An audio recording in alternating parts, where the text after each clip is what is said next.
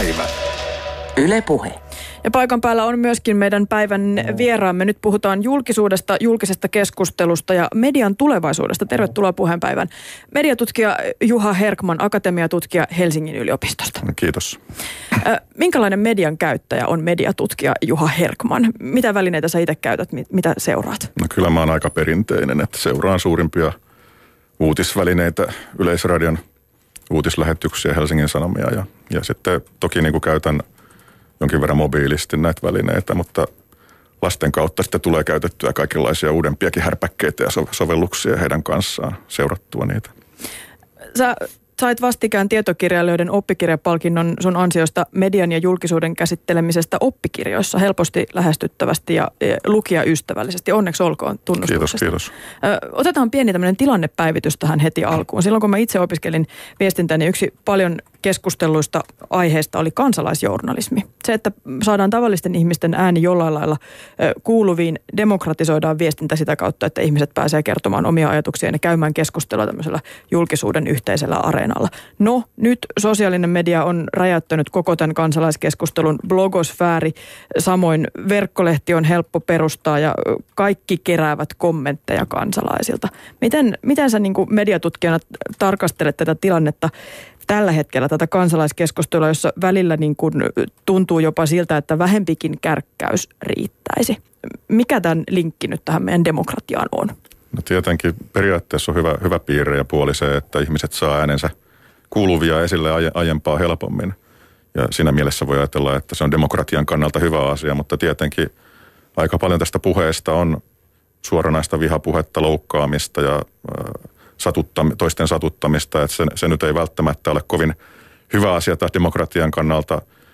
Ka, kaiketi näissä mm, ihanteissa, jos ajatellaan julkisuuden kannalta, niin yleensä ajatellaan niin, että pitäisi päästä yhteiseen keskusteluun ja suuri joukko ihmisistä, jos keskustelee samoista asioista ja pyrkii niistä sitten jotenkin argumentoimaan fiksusti, niin silloin päästään demokratian kysymyksissäkin tai kansalaisyhteiskunnan ja yhteiskunnan kysymyksissä eteenpäin. Mutta nyt tuppaa vähän käymään niin, että nämä eriytyy omiin sfääreihinsä ja omiin kupliinsa nämä keskustelut ja siellä samanhenkiset huutelee toistensa kanssa keskenään ja sitten nämä erilaiset näkökulmat ei kohtaa. Ja jos ne kohtaakin, niin se on sitä haukkumista lähinnä tai vihapuhetta, että siinä mielessä – olen minäkin aika huolestunut tästä tilanteesta taas sitten niin kuin tästä näkökulmasta. Niin tämä tämmöinen jopa klassinen tämmöinen kansalaiskeskustelun ideaali on se, että eri ryhmistä tulee ihmisiä julkisuuden yhteiselle areenalle keskustelemaan ja sitten siitä syntyy jonkinlainen synteesi niistä, niistä eri mielipiteistä ja ajatuksista, josta sitten voidaan rakentaa tällainen ajatus yhteisestä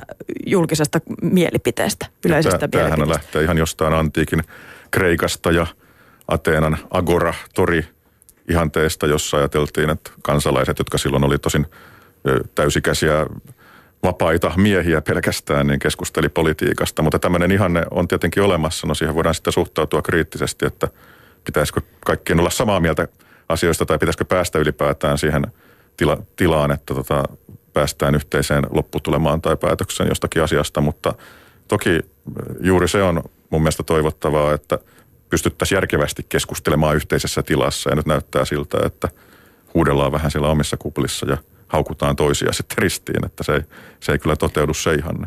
Mutta onko viestinnän tutkija pettynyt tähän meidän kansalaiskeskusteluun? Onko sosiaalinen media pettänyt meidät, se lupaus, mikä annettiin? Niin, siis paljon on potentiaalia, että voisi ajatella, että verkkoympäristö tarjoaa varmaankin uudenlaiset ja parhaat mahdollisuudet historiallisesti ottaen koskaan niin kuin julkiselle keskustelulle, mutta kyllä, kyllä mä oon vähän pettynyt tähän ihmisten itsekyyteen ja omapäisyyteen. Ja sitten myöskin tietenkin siellä on paljon poliittisia intressejä taustalla ja tehdään ihan tarkoitushakusta viestintää, jossa yritetään levittää propagandaa ja erilaisia näkemyksiä hyvinkin väkivaltaisinkin keinoin, että – mutta sellaisia me ihmiset varmaan ollaan myöskin, että jos, jos annetaan mahdollisuus, niin sitä käytetään myöskin monella, monella tavalla. Niin, tämä uudenlainen viestintäympäristö on tuonut ihan uudenlaisia sisältöjä myöskin ihmisten ulottuville. Journalismiksi naamioitua sisältöä netissä, joko kaupallista tai muista tarkoitusperistä kumpuavaa, joka myös pääsee tietysti lyömään läpi ihan erilaisella volyymilla kuin, kuin ennen nettiä, jos voi ajatella näin. Se on myös nostanut uudella tavalla keskusteluun ylipäätään sen, että mitä on journalismi. Mitä, mitä se tarkoittaa, että meillä on jonkinlaisia vakiintuneita tiedotusvälineitä ja sitten jotain sen ulkopuolella olevaa sitä keskustelua siitä, että miten journalistiset jutut, tuotokset rakennetaan, onko taustajatuksia. Tähän käydään ihan jatkuvasti tällä hetkellä. Tavallaan me eletään tämmöistä uuden kriittisyyden aikakautta, kriittisen ajattelun. No joo, periaatteessa kyllä. Mutta kyllä mä, mä näen sen ongelman just siinä, että ihmiset, ihmiset tapaa etsiä sellaista sisältöä, joka tukee heidän omia ennakkonäkemyksiä ja omia ajatuksiaan ja omia arvojaan – ja näin tehdään myöskin ihan perinteisen journalismin yhteydessä, että helposti jos luetaan Helsingin Sanomia tai kuunnellaan Yleisradion uutisia tai katsotaan Yleisradion tai Maikkarin uutislähetyksiä, niin siellä kiljutaan riemusta, kun tulee jotakin sellaista, josta ollaan samaa mieltä ja sitten, sitten kun tulee sellainen uutinen, josta ollaan eri mieltä, niin sitten ajatellaan, että kyllä toi valtamedia nyt on taas se vääristelee asioita ja ei kerro totuutta. Että se ongelma on juurikin siinä, että – helposti etsitään sellaisia totuuksia ja asioita, joista itse ollaan samaa mieltä. Ja, ja nyt siihen on hurjan paljon suurempi mahdollisuus, että su- suunnataan se huomio vain sellaisiin sisältöihin. Eli, eli jo, jos nyt vaikkapa sitten on itse sitä mieltä, että maahanmuuttajat on syy omaan kurjuuteen tai naapurin kurjuuteen tai vaikka koko Suomen ongelmiin, niin varmasti löytyy netistä tällä hetkellä sisältöjä, jotka tukee tätä näkökulmaa ja myöskin ihan journalistisiksi naamioituneita myöskin sisältöjä ja silloin helposti seurataan näitä foorumeja ja ehkä pelkästään myöskin. Sitten taas jos eletään tämmöisessä vihervassarikuplassa, että ajatellaan, että olen suvaitsevainen, niin helposti seurataan vain sen tyyppistä keskustelua, jossa ollaan samaa mieltä ja usein suvaitsevaiset on aika epäsuvaitsevaisia sitten taas toisenlaisia näkökulmia kohtaan. Et, et se ongelma on juuri siinä, että nämä, nämä nyt pitäisi saada jotenkin – järkevään keskusteluyhteyteen nämä erilaiset näkökulmat näistä kuplista, eikä niinkään, että ne, ne eriytyy ja sitten ainoastaan kohdataan vihaisesti tai loukkaamalla tai, tai jotenkin hyvin aggressiivisella tavalla. Mutta onko se reilua tai edes kovin kuranttia moittia koko valtamediaa jotenkin niin kuin epäluotettavaksi, koska valtamediahan on aivan laaja käsite. Sehän on niin seiskapäivää lehtiä, iltapäivälehtiä, sitten se on Yleisradio ja Suomen Kuvalehti no, esimerkiksi. Näin totta kai. Ylipäätään nyt se, että jos puhutaan valtamediasta, tietenkin siellä on mukana sekä journalismi että viihde, mutta jos nyt ajatellaan tätä journalismin puolta, niin siinä kuitenkin on tietyt pelisäännöt. Usein, usein journalistisesti työskentelevät ihmiset, journalistit on saanut aika vahvan koulutuksen siihen työhön – ja he on sitoutunut noudattamaan journalistin ohjeita. Nämä valtamediat on mukana julkisen sanan neuvoston sopimuksessa, jossa valvotaan sitä, että näitä journalistin ohjeita ja journalistisia ta- hyviä tapoja noudatetaan, että tiedot pyritään tarkistamaan, tietolähteitä käytetään yleensä useita ja tuodaan useampia erilaisia näkökulmia esille asioista ja niin poispäin. Nyt jos sitten tota, ajatellaan näitä niin sanottuja valeuutisia tai valejournalistisia sivustoja esimerkiksi, niin niissähän ei, ei olla sitouduttu näihin käytäntöihin eikä noudateta niitä käytäntöjä. Siellä voi toki olla niin kuin hyvinkin raikkaita ja uudenlaisia päänavauksia ja näkökulmia, jotka sitten taas haastaa, haastaa tätä valtamediaa ja valtajournalismia, jolla on omat sokeat pisteensä, jotka liittyy siihen, että – valtamedia on, ja journalismi on hyvinkin riippuvaista esimerkiksi päätöksentekijöistä lähteenä ja useinkin seurailee aika pitkälle sitä päätöksentekijöiden asialistaa ja heidän näkökulmiaan. Mutta kyllä mun mielestä pitäisi herätyskellojen soida siinä vaiheessa, jos se media, jota seuraa, on sellainen, että sieltä tulee vain yhdenlaista totuutta. Et kuitenkin Suomessa, vaikka mä olen mediatutkija ja kannustan kriittisyyteen ja itsekin usein kriittisesti lähestyn – valtamediaa ja sen käytäntöjä, niin kyllä mä nyt tässä vaiheessa täytyy, on pakko puolustaa suomalaista perinteistä journalismia, journalista ja, ja ammattimaista journalistista työtä, että jos mä nyt seuraan Helsingin Sanomia tai Yleisradioa tai Maikkarin uutisia, niin sanoisin, että asia kuin asia, niin sieltä tulee kuitenkin monenlaisia erilaisia näkökulmia. Olen mä sitten niistä eri mieltä tai samaa mieltä. Mutta sitten kun mä tutustun näihin tiettyihin journalistisiksi sivustoiksi naami, naamioituneihin sivustoihin, niin mun mielestä se on aika yksipuolinen se tarjonta, että sieltä, sieltä ei yleensä tule sitä toista näkökulmaa tai vastakkaista näkökulmaa. Siinä vaiheessa mun mielestä pitäisi kyllä oikeasti mediakriittisen kuluttajan tai vastaanottaja her, herätyskellon kilistää, että tässä on jotain outoa. Mutta säkin puhuit näistä kuplista. Pitääkö sun mielestä tämä kupla-ajattelu paikkaansa? Kyllä se osittain pitää, mutta toisaalta sitten tässä myös on varmasti sellaista harhaa, että voi olla aika pienistä ihmisryhmistä kyse. Että jos nyt katsotaan, mitä ihmiset pääasiassa seuraa, niin ne on nämä perinteiset suuret valtamediat, jotka on suosittuja. Niitä myöskin kyselyjen mukaan arvostetaan. Edelleen eniten, pidetään keskeisimpinä tietolähteinä. Mutta sitten on varmaankin tiettyjä ihmisryhmiä, jotka on eri mieltä ja joiden mediakäyttö keskittyy ihan toisenlaisiin kanaviin. Ja saattaa olla niin, että nämä, nämä ryhmät pitää kovinkin suurta meteliä myös itsestään. Ja että tällaiset vähemmistön näkökulmat tällä hetkellä voi saada paljonkin enemmän näkyvyyttä kuin joskus aikaisemmin, jolloin sosiaalisella medialla ja tällä verkolla ei ollut niin suurta merkitystä ja saattaa syntyä jopa – sellainen harha, että ne on jotenkin valtavirtaa. Tai, niin, tai... tämä on se kansan ääni. Niin, niin että... Tämä sama tämmöinen kriittisyyden ilmapiirihän tavallaan ö, kohdistuu myös sun omaan ammattikuntaan tutkijoihin sen suhteen, että ö, mitä siellä on taustalla, miten nämä tutkimukset on tehty, miten nämä asetelmat on rakennettu. Tätä kritiikkiä kuulee jonkin verran nyt julkisessa keskustelussa. Miten hyvin sä luulet, että suomalaiset ylipäätään kykenee olemaan lähdekriittisiä hyvällä tavalla? No peri... Miten paljon sinulla että ihmiset tietää tästä asiasta? Niin, siis vaikea tietenkin sanoa jotain numeraalista tietoa tai fa- faktaa tästä, että on vaikea tutkia sitä, että kuinka tietoisia tai kriittisiä ihmiset keskimäärin ovat. Mutta mut, tota, Suomessa ollaan vielä toistaiseksi ainakin kansainvälisesti ottaen aika koulutettu ja, ja, ja myöskin näkee paljon julkisuudessakin sellaisia kannanottoja, että pitää suhtautua kriittisesti mediaan ja median sisältöihin, että sellaista ilmapiiriä on olemassa. Toki sitten niin kuin välillä just tuntuu siltä, että se menee vähän paranoidiseksi tai vainoharhaiseksi suorastaan se kriittisyys, että ajatellaan, että kaikki mitä uutisissa kerrotaan on valhetta tai ei ole totta, ja että, koska ei itse olla samaa mieltä siitä asiasta.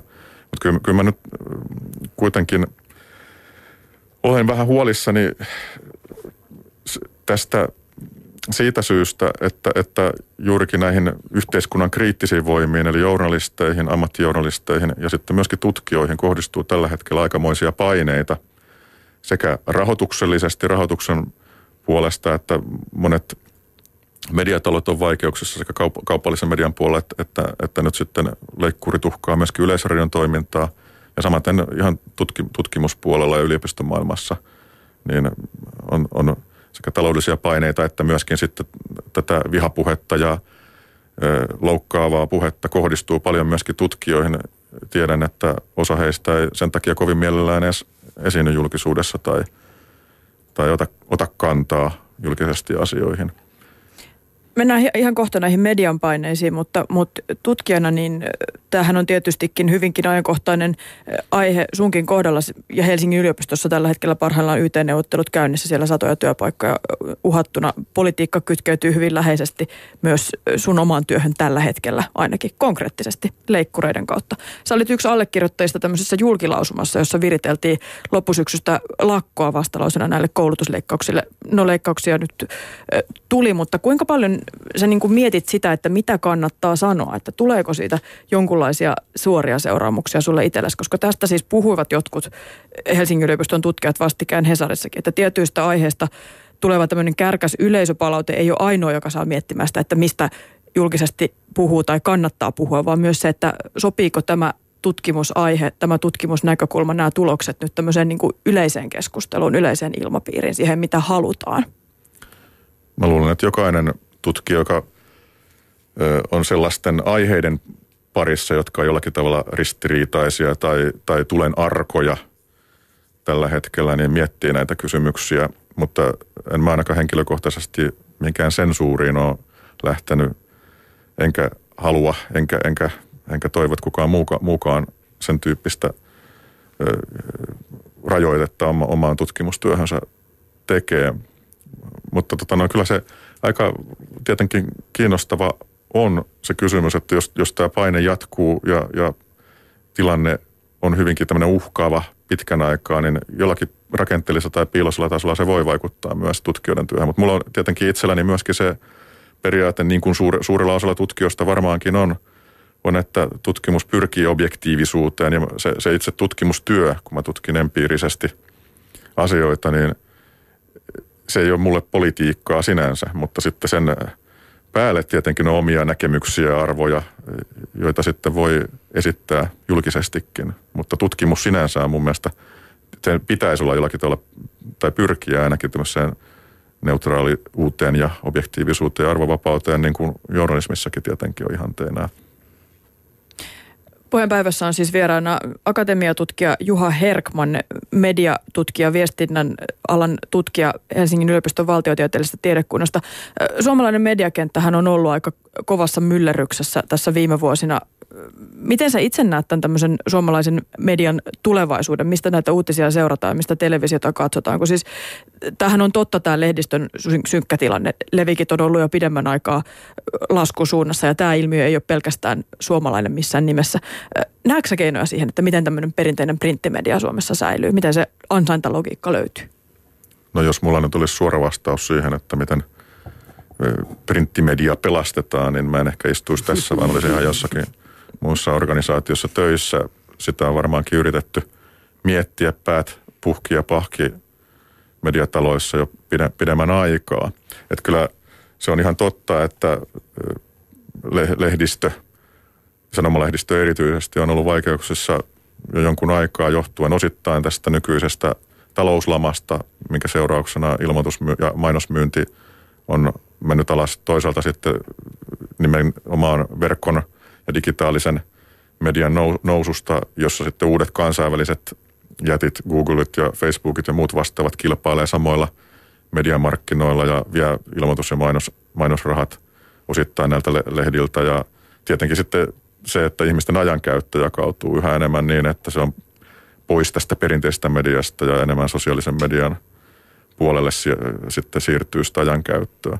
Mutta en mä oikein muuta vaihtoehtoa näe, että – kun mahdollisimman hyvien sisältöjen tekemisen tulevaisuudessakin mä uskon kuitenkin, että niin kuin sanoin, niin Suomessa on paljon koulutettuja ihmisiä, jotka on kiinnostuneita hyvin tehdystä journalismista, oli sen julkaisualusta mikä tahansa. Ja jos se nyt sitten siirtyy näistä perinteisistä muodoista enemmän verkkoon, niin kyllä ne mainostajatkin siirtyvät sinne pikkuhiljaa perässä. Että onhan se, niin kuin se ilmoitustuoton rakenne toki jo muuttunutkin tässä vuosien varrella.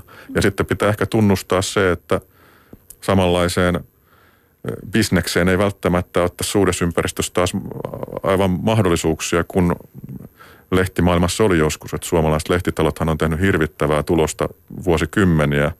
Ja nyt, nyt tämä myllerys sitten niin kuin osittain kohdistuu siihen ansaintalogiikkaan, että millä, millä tavoin sitten saadaan sieltä verkosta sitä tuloa voi olla, että ihmiset on jossain vaiheessa valmiita myös maksamaan niistä sisällöistä. Sitähän tässä yritetään kovasti erilaisten maksumuuria ja muiden avulla, mutta niin, niin kauan on myös ilmaista sisältöä tuotettu verkkoon, että se on hidas muutos. Ja jaetaan myös ilmaisia lehtiä tuolla niin ihmisille. Mutta Britanniastahan tuli nyt jännä uutinen ihan tällä viikolla, että siellä aletaan julkaista uutta printtilehteä.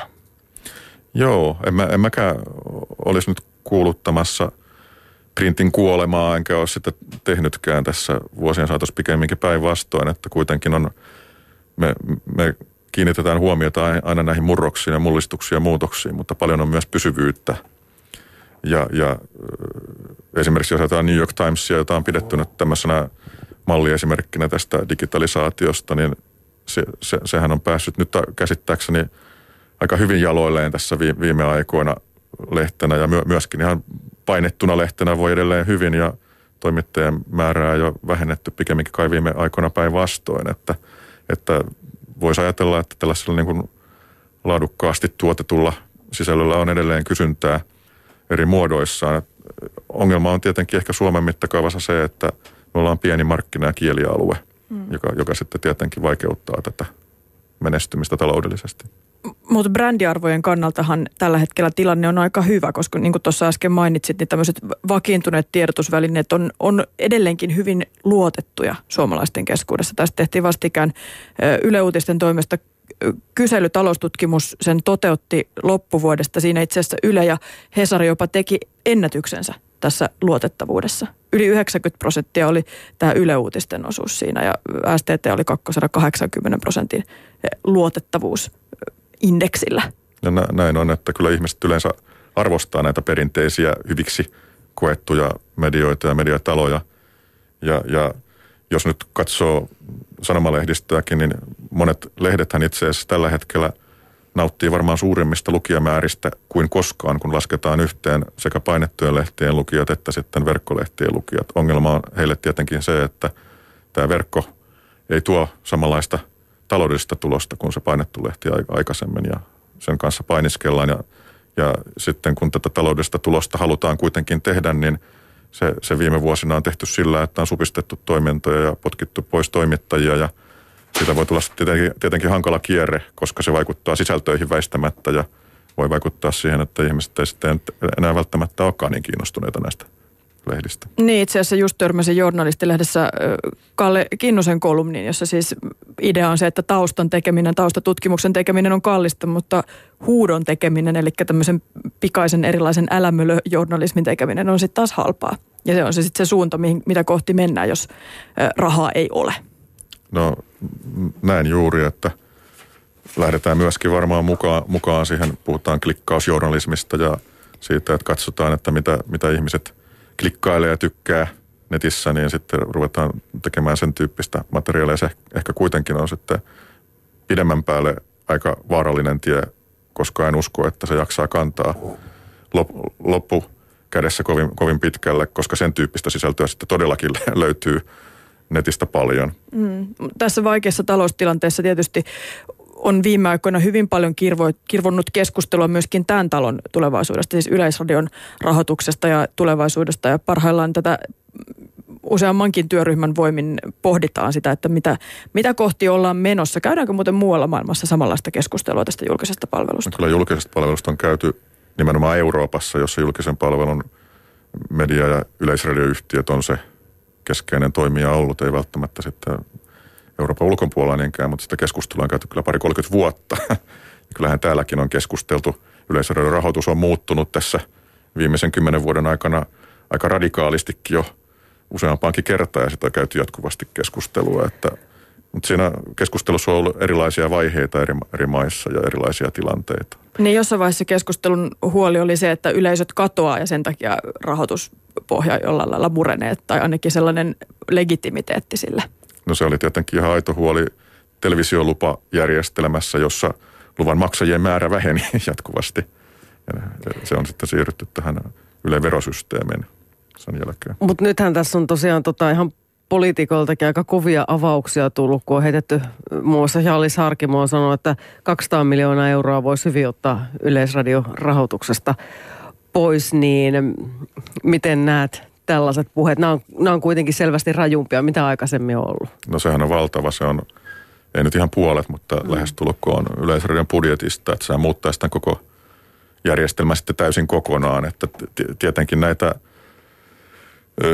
kaupallisen median näkökulmasta edustettuja puhe, puheenvuoroja, joissa radikaaleimmat varmaan lähtee siitä, että yleisradion ei pitäisi tehdä mitään muuta kuin ehkä uutisajankohtaistuotantoa ja sitten vähemmistöille ohjelmistoja, niin se on aika radikaali näkemys.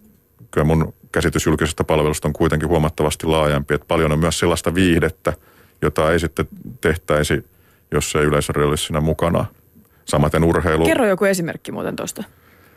No, Tämä viidehän on yksi asia, joka on ollut paljon agendalla, kun yleensä no mä, mä en ehkä nyt sano konkreettisia, on mulla mielessä ihan oikeitakin esimerkiksi TV-draamasarjoja, mutta voi, voi, on aika vakuuttunut, että olen nähnyt Yleisradion kanavilla sellaisia TV-draamasarjoja, jotka ei menisi läpi käsikirjoitukset eikä ne saisi rahoitusta kaupallisella puolella. Ja päinvastoin on myöskin nähnyt. Ja mun mielestä tämmöinen niin sekamalli on hyvin hyvä.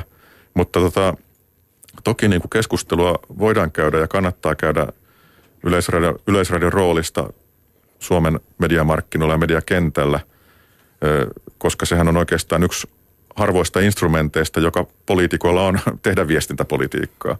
Ja siinä mielessä kyllä, kyllä mun mielestä se ajatus siitä, että Yleisradio jollakin tavalla olisi instrumenttina tämmöisen yksityisen tuotannon välikappaleena jotenkin vahvemmin kuin tällä hetkellä. Mun mielestä se on ihan hyvä ajatus ja mä jotenkin muistelen, että näin jopa oli 90-luvulla vielä jossakin vaiheessa, että, että sitten 2000-luvun tässä kuluessa – sitä suuntaa muutettiin, että siirrettiin ikään kuin yleisöiden omaan tuotantoon enemmän sitä painotusta.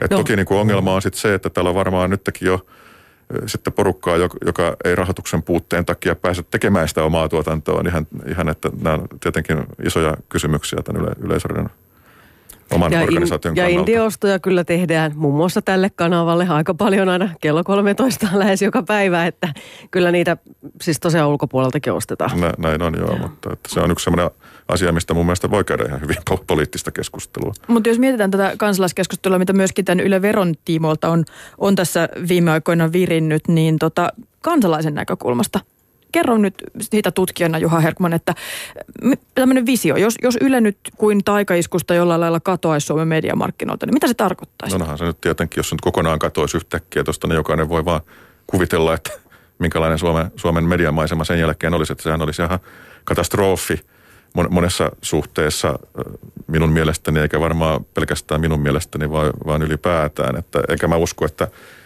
kukaan poliitikkokaan villeimmissä unelmissaankaan nyt ihan sitä ajaa, että yleisradio kokonaan ajattaisiin alas. Minkälaisia kehityskulkuja siellä on nähtävissä? Tai olisi nähtävissä? No, jos nyt ajatellaan ihan tutkimuksia, kansainvälisiä vertaileviakin tutkimuksia, niin aika kiistaton tosiasia on se, että sellaisissa maissa, jossa on vahva julkisen palvelun media- ja yleisradiotoiminta, niin kansalaisten politiikkatietoisuus on korkeampaa kuin muissa maissa. Eli tässä suhteessa siis Pohjoismaissa me ollaan siinä mielessä kuitenkin hyvässä asemassa, että se vahva julkinen palvelu, kyllä se lisää meidän tietämystämme politiikasta ja päivän polttavista asioista pikemminkin kuin vähentää sitä. Ja kyllä mä näkisin, että tässä suhteessa tilanne huononisi aika radikaalisti, jos yleisradio nyt ajattaisi kokonaan alas. Mm. Puheenpäivässä on siis vieraana viestinnän tutkija Juha Herkman. Helsingin yliopistolla toimit akatemiatutkijana eh, tällä hetkellä ja eh, hyvin paljon tästä nimenomaan tästä politiikan julkisuudesta olet myöskin kirjoittanut, tehnyt tutkimusta sitä, että siitä, että miten politiikassa puhutaan mediassa. Tälläkin hetkellä sun tutkimushankkeessa tähän liittyy populismin nousuun ja siihen, että miten se näkyy mediassa. Teet tämmöistä kansainvälistä vertailututkimusta pohjoismaisiin mediataloihin siihen, sen suhteen, että miten Suomessa on tätä populismia käsitelty. Niin, tai vertailen ylipäätään Pohjoismaissa populismin ja median välisiä suhteita. No tämä populismi tietysti nyt nousee esiin paitsi politiikan areenalta, niin myöskin tästä kansalaiskeskustelun kautta. Mitä, mitä tutkija tarkoittaa populismilla, kun siitä puhutaan? No populismi käsitteenä on hyvin vaikea, se on vähän saippua.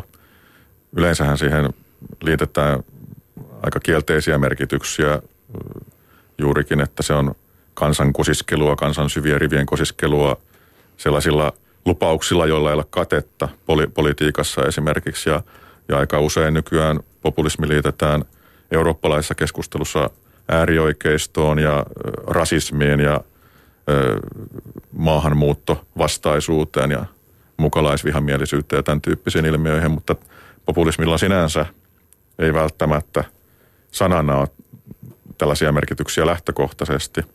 Pelkästään, että populis, populismihan viittaa, tai lähtee latinan sanasta populus, joka viittaa kansaan ja, ja sillä voidaan myöskin tarkoittaa myönteisempiäkin asioita ja itse asiassa jotkut populistiksi nimitetyt tahot itse yrittävät tämmöisiä merkityksiä tuottaa. Esimerkiksi Timo Soini, joka on tehnyt gradunsa populismista muuten Helsingin yliopiston valtiotieteelliseen tiedekuntaan aikoinaan, niin on käyttänyt populismitermiä tällaisessa myönteisessä – merkityksessä, jossa, jossa korostetaan sitä, että se on osa demokratiaa ja vähän tämmöinen niin kuin demokratian jopa varoventtiili tai keino uudistua siinä vaiheessa, kun valta alkaa olla jotenkin teknokratisoitunutta tai ihmisistä ja kansasta vieraantunutta. Ja, ja jotkut populistipoliitikot tälläkin hetkellä Euroopassa yrittää tuoda tämän tyyppisiä myönteisiä merkityksiä siihen sanaan. Mm, miten taitavasti sä arvioisit, että meidän nykyinen hallitus tätä julkisuutta käyttää? Koska siis paljonhan tästä politiikan ja mediajulkisuuden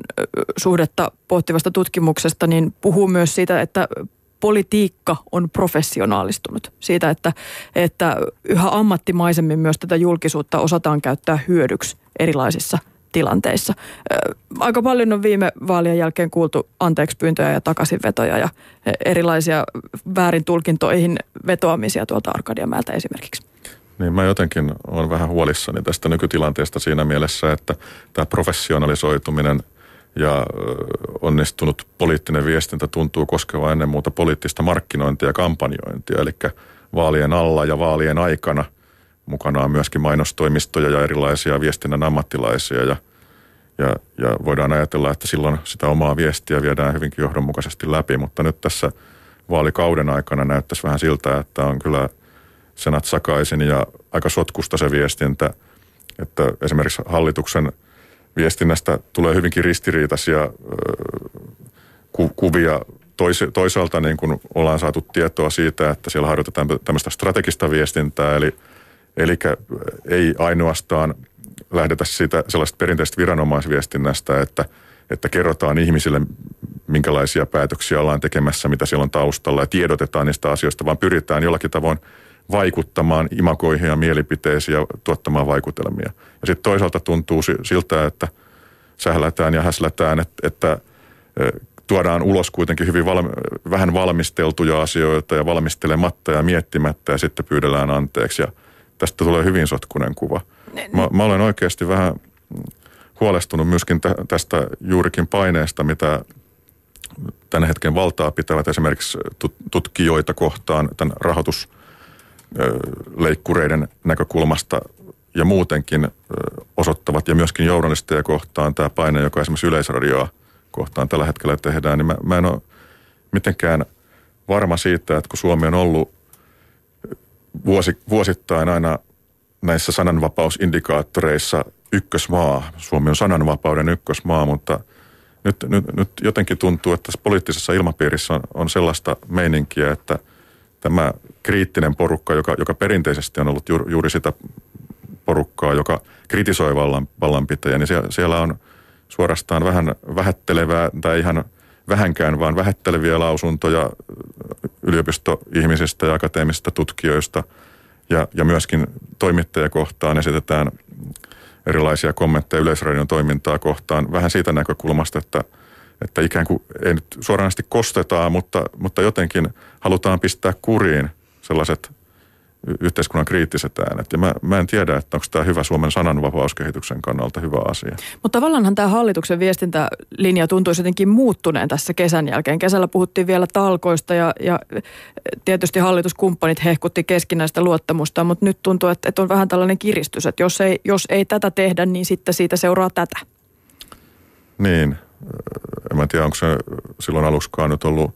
Toki tätä talkoapuhetta rakennettiin silloin vaalikampanjoissa ja, ja silloin tietenkin vaalien jälkeen oli se sama puheen parsi voimissaan, mutta mun mielestä se ongelma just tällä hetkellä näyttää myös ulospäin ainakin siltä, että tämmöinen neuvotteleva lähestymistapa ja, ja vuorovaikutteen lähestymistapa ei ole kovin voimissaan, vaikka meillä on vuosituhannen vaihteessa voimaan astunut julkisuuslainsäädäntö, joka – suorastaan edellyttäisi sitä, että, että käytäisiin tällaista julkista keskustelua myöskin keskeneräisistä asioista. Että kyllä pikemminkin näyttää siltä, että päätöksiä halutaan tehdä hyvinkin pienellä porukalla suljettujen ovien takana ja, ja niitä pyritään viemään läpi aika yksioikoisesti.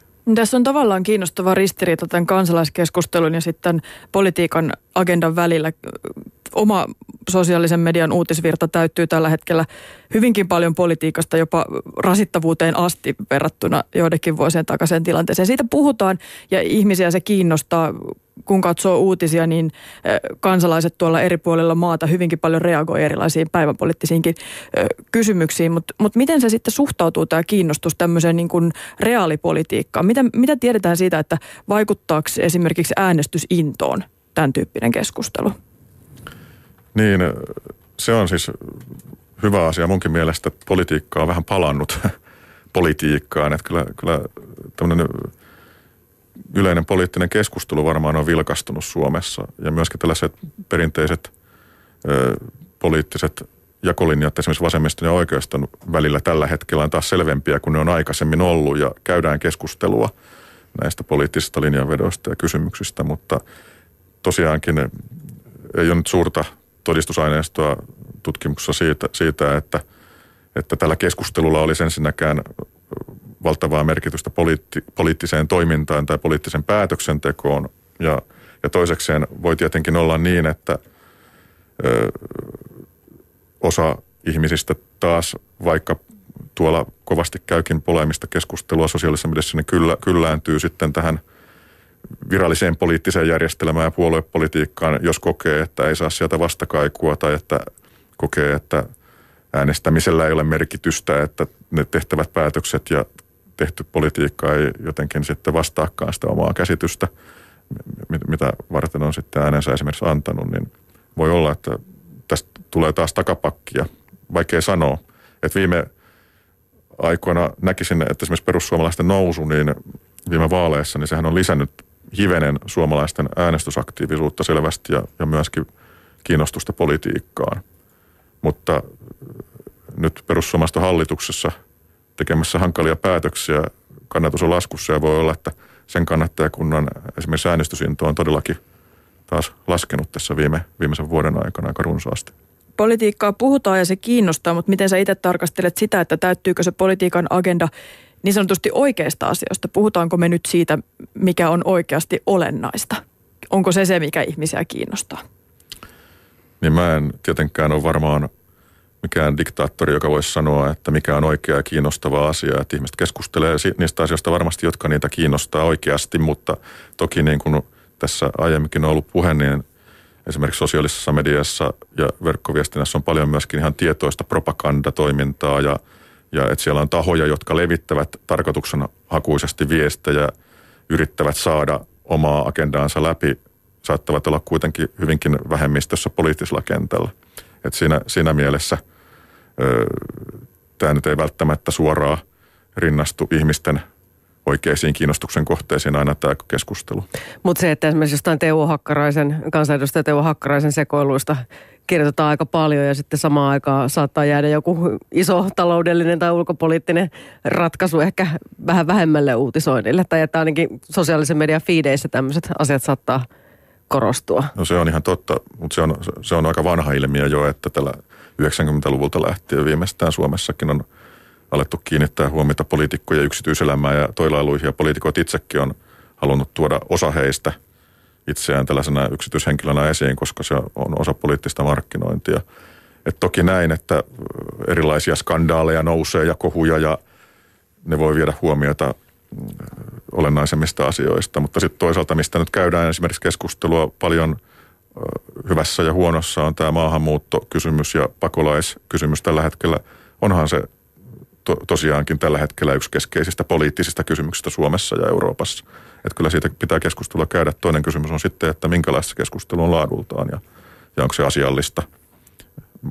Ja kyllä varmaankin sieltä käydä keskustelua hallituksen toimista ja päätöksistä – se kuuluu olennaisena osana siihen, että kansalaiset keskustelee kriittisesti ja journalistit tekee kriittistä arviota päättäjistä. Ja kyllähän se on paljon esillä ja sieltäkin olla. Puheenpäivässä on ollut vieraana akatemiatutkija Helsingin yliopistossa vaikuttava eh, Juha Herkman. Kerro vielä tähän loppuun tutkijan näkökulma siihen, että onko nyt jotain sellaisia ilmiöitä, joita tekisi mieli tutkia, joita olisi syytä tässä kohtaa tutkia, josta ehkä haluaisit itse lukea tutkimusta? No aika paljon tietenkin näitä ilmiöitä. Mä itse olen mediatutkija siinä mielessä, että aika paljon keskityn tähän perinteiseen mediaan ja journalismiin ja poliittiseen viestintään.